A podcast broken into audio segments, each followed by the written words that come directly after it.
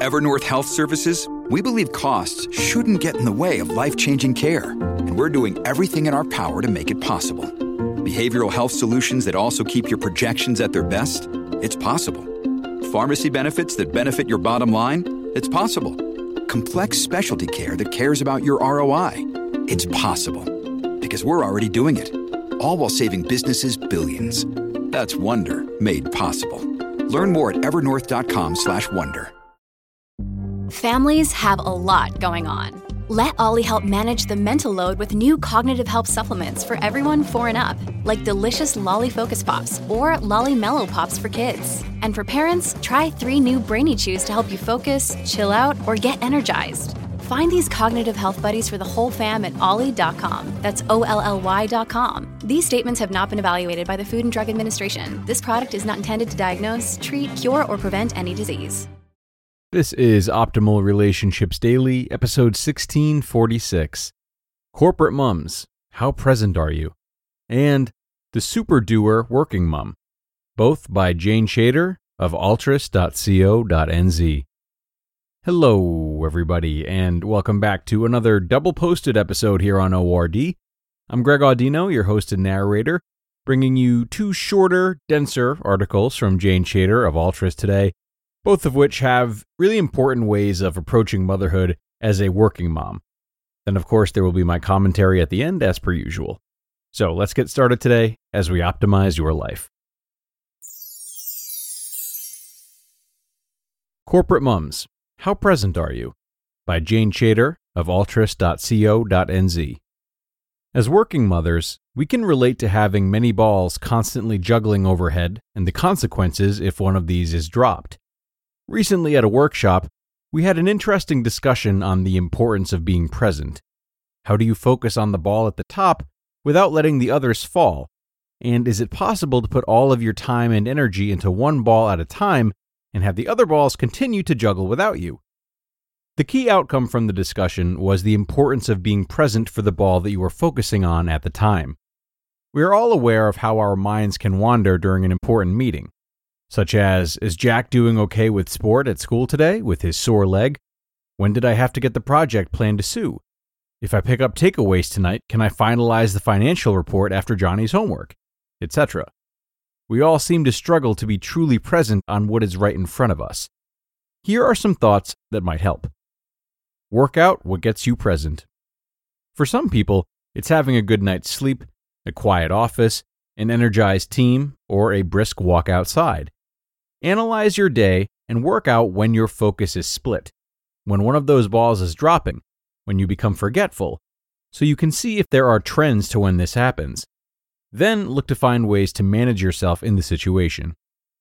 Make getting present more overt.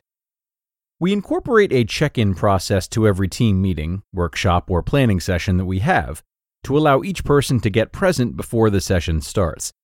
Sometimes this means asking for permission to take a phone call to close off an important matter to allow them to become present. Much better to take a minute or two to do this than to have one member of the meeting who is just not there because they're thinking about other things. Be clear on your role. Whether you have your manager, colleague, mother, partner, or friend hat on, be clear on the role that comes with the hat that you are wearing at the time. As managers, we need to learn that the role of a manager can also include being a leader, a coach, and an advisor. It is vital to be clear on the distinction and when to take on each role for your team. Failing to do so is likely to lead us to not being clear on what we're meant to be and result in a lack of impact. Be flexible. Things happen, and sometimes plans don't go to schedule. Where possible, work in contingencies inside and outside of work in case of emergencies. If you are a two person career family or a solo parent, devise a plan in case of sick children or flexibility to work from home when this happens. Enjoy the moment. Work out a strategy that allows you to focus totally on the task, situation, or conversation in hand. When you are in the office, allow yourself to be present and enjoy the moment.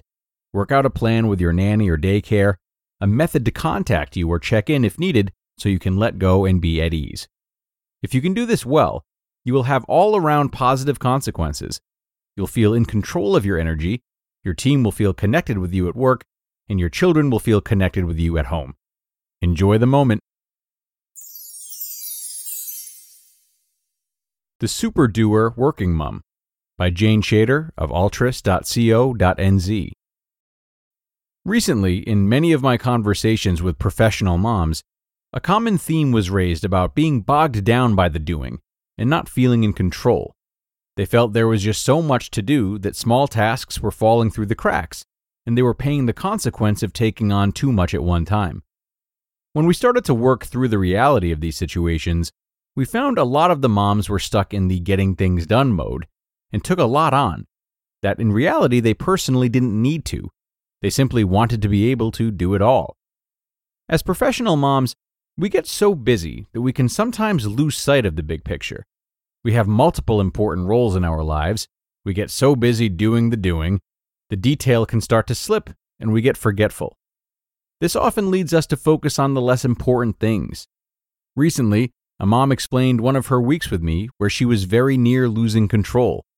She had three new projects about to kick off an office that was in dire need of decluttering, filing and sorting, expenses and budgets to manage, which were now well overdue, cupcakes to bake for a school fundraiser, a child specialist appointment, a school tournament, and a partner away for work.